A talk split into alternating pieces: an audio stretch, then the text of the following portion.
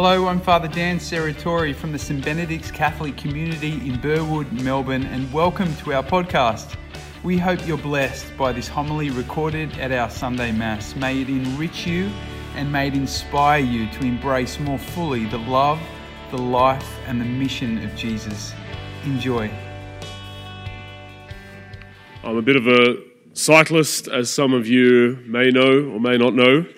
Um, I like to get out for a bit of exercise a couple of times a week or on my day off to just have a leisurely, you know, stroll around the streets. Um, but I had a realization a few months ago.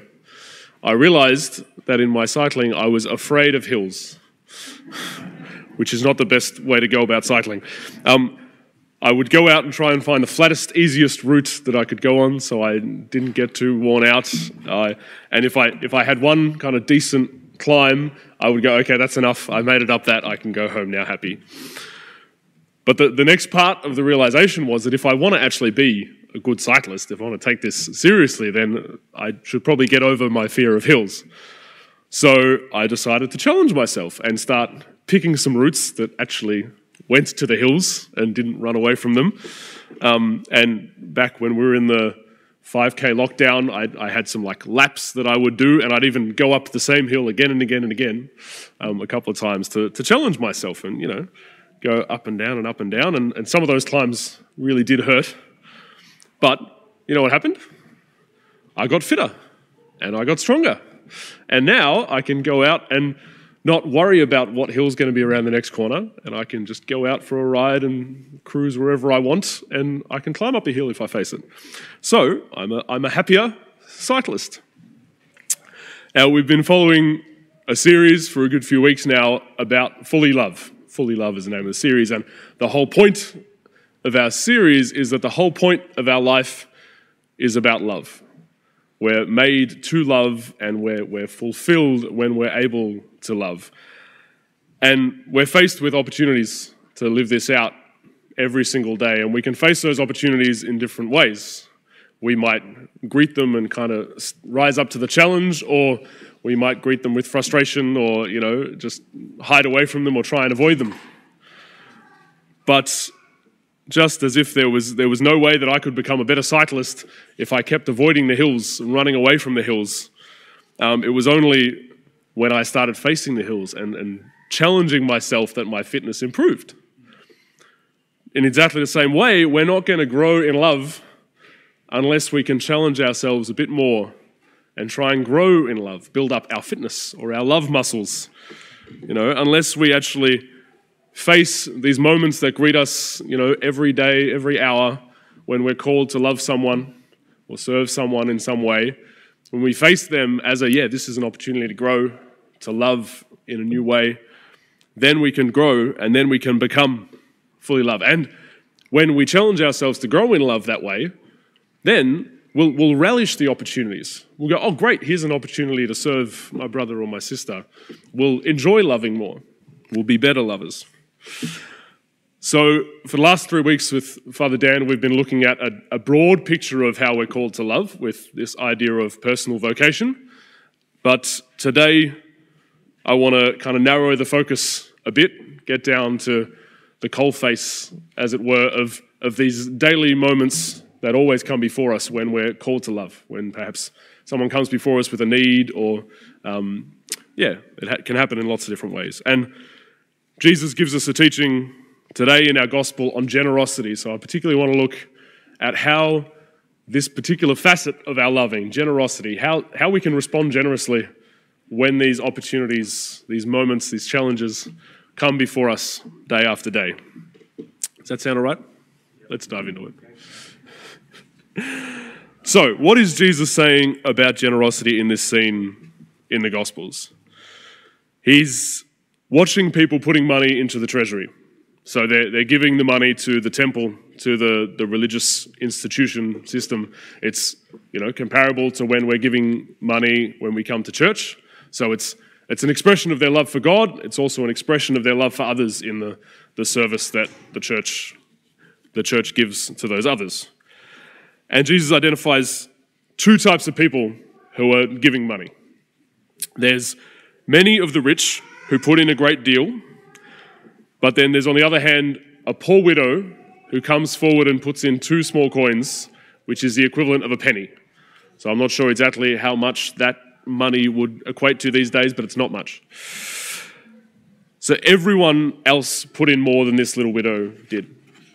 And if, if we added up everything that the rest of the people put in, what the widow put in would be insignificant to the bottom line of all that was received that day. But Jesus praises the poor widow, says that she has put in more than everybody else. So he's got a bit of a confusing understanding of generosity. So, what is Jesus getting at? It's obviously not simply about how much was given. It's not a simple system of, I gave X amount, therefore I'm this amount generous, and if I gave more, I would be more generous, and if I gave less, I would be less generous. It's not that simple. But he praises the widow because she put in all that she possessed. Everything she had to put in, she put in. So Jesus is saying that generosity is not simply about how much is given, but it's about whether we've given as much as we could. The widow is praised because she gave all that she could. The rich gave a lot more, way more than she could have or did, but they still had plenty left over. They were still living comfortably. They, they weren't hurting from the amount that they'd put in, even if they'd put in thousands. But the widow gave up such that it, it hurt a bit, such that she actually was left without. She gave up what she actually needed for herself to live on. And this is really what it looks like to love. When we love in generosity, it costs something from us. It, it demands a, a giving or a giving up of something that we have such that we're actually we're left without in some sense, like this widow who gave up what she needed to live on. And in, in this way, rather than generosity, it actually sounds a bit more like sacrifice. The kind of selflessness that we're called to in love can definitely be called sacrifice. So while Jesus uses this convenient example of money, when we're talking about money, we can, we can see the values of the dollars and the cents. But most often, when we're called to, to give up something, when we're challenged to love each day, it's not money we're being called to give up. And while it's easy to see that, you know, I now have $5 less in my pocket, it, it, can be harder to grasp when we're thinking about other things that we give up. So I want to explore a few different ways that this challenge can come to us. We might be challenged to be generous with our time when we're called to love someone.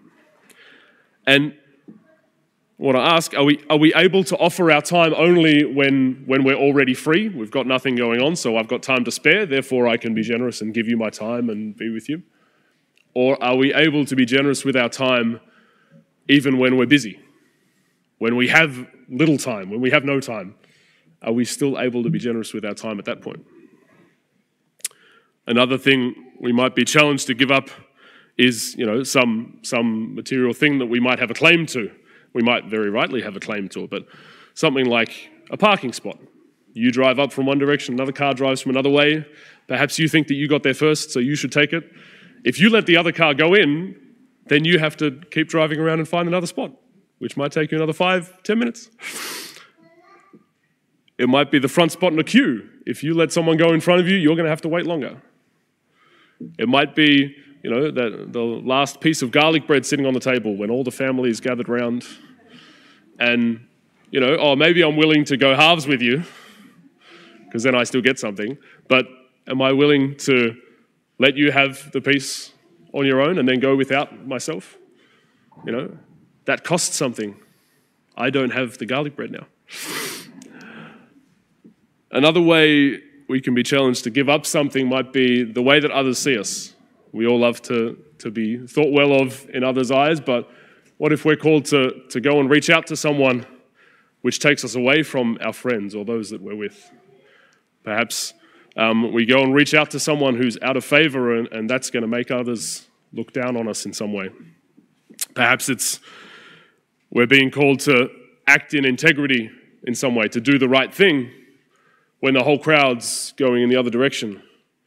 and they're going to look at us and think, oh, that's just stupid or weird what that guy's doing. We can give up that, that opinion that others have of us to do the right thing, to do the loving thing for others. We might also be asked to give up our comfort. When, when we have a friend who's in trouble in some way, who's suffering in some way, that might impinge upon our peace. You know, and it might not cost us much if we just flick them a text to, to say, Yeah, I'm, I'm thinking of you. But it might cost us a bit if we go and sit with that person, and perhaps there's nothing that we can say or actually do to help them in whatever's going on for them, but we can just sit there and feel yuck with them sitting in that space. That costs us that comfort. We could have been sitting at home on the couch, but we do that out of love for a friend. This is the, the sacrifice that love asks of us. This is the kind of generosity that Jesus puts before us. And loving always has a cost. So if we if we want to grow to be free and fully loving, we've got to stretch ourselves to know how to pay that cost, to be generous and give something up. And this is what the woman in the first reading is able to do. Elijah comes to this town and asks this widow with her son to give him some food. Now, she had only enough flour and oil to make one last morsel of bread, and then they were going to starve. That was all she had. And Elijah asks for some bread. The invitation comes to her to trust in God and to be generous. But she's able to respond. She's able to give. She's able to sacrifice that little that she has. She grows in love. Now, this is the kind of love that God invites us to, to participate in, to become. This woman is able to generously sacrifice that little bit of food that she has. And God wants us to become loving in this way. This is the, the basic call upon our lives as we follow Him to be able to love sacrificially and selflessly, generously with whatever it is we have to offer. And Jesus also shows us this kind of love in his own actions because he takes our sins upon himself and he suffers for us in our trouble. He gives up his life for us so that we might have life. But this is the kind of love that he wants us to be able to share with others. The whole point of the Christian life is to learn to love like Jesus did, to learn to love in that self giving, generous, sacrificial sort of way. Now, it might seem impossible, and of course, it's only possible because Jesus shares that grace with us to love as he did. And it might seem far beyond our reach, some distant, heroic way of loving, but it only begins in these ordinary day to day moments when we're asked to give up a little bit of our time or we're asked to give up that parking spot, or we're asked to give up a little bit of comfort to go and sit with someone in their need. So, if we want to take up this invitation God gives us to grow in love, to become fully love, we're called to, to look differently at these moments that meet us day after day after day, to see them as opportunities by which we can grow, by which we can participate more and more, share in his wondrous love, to become loving in that sort of way. So there's no shortage of opportunities. We don't need to go looking for them. But we have the choice to cling to that little bit of comfort we might have or to face them.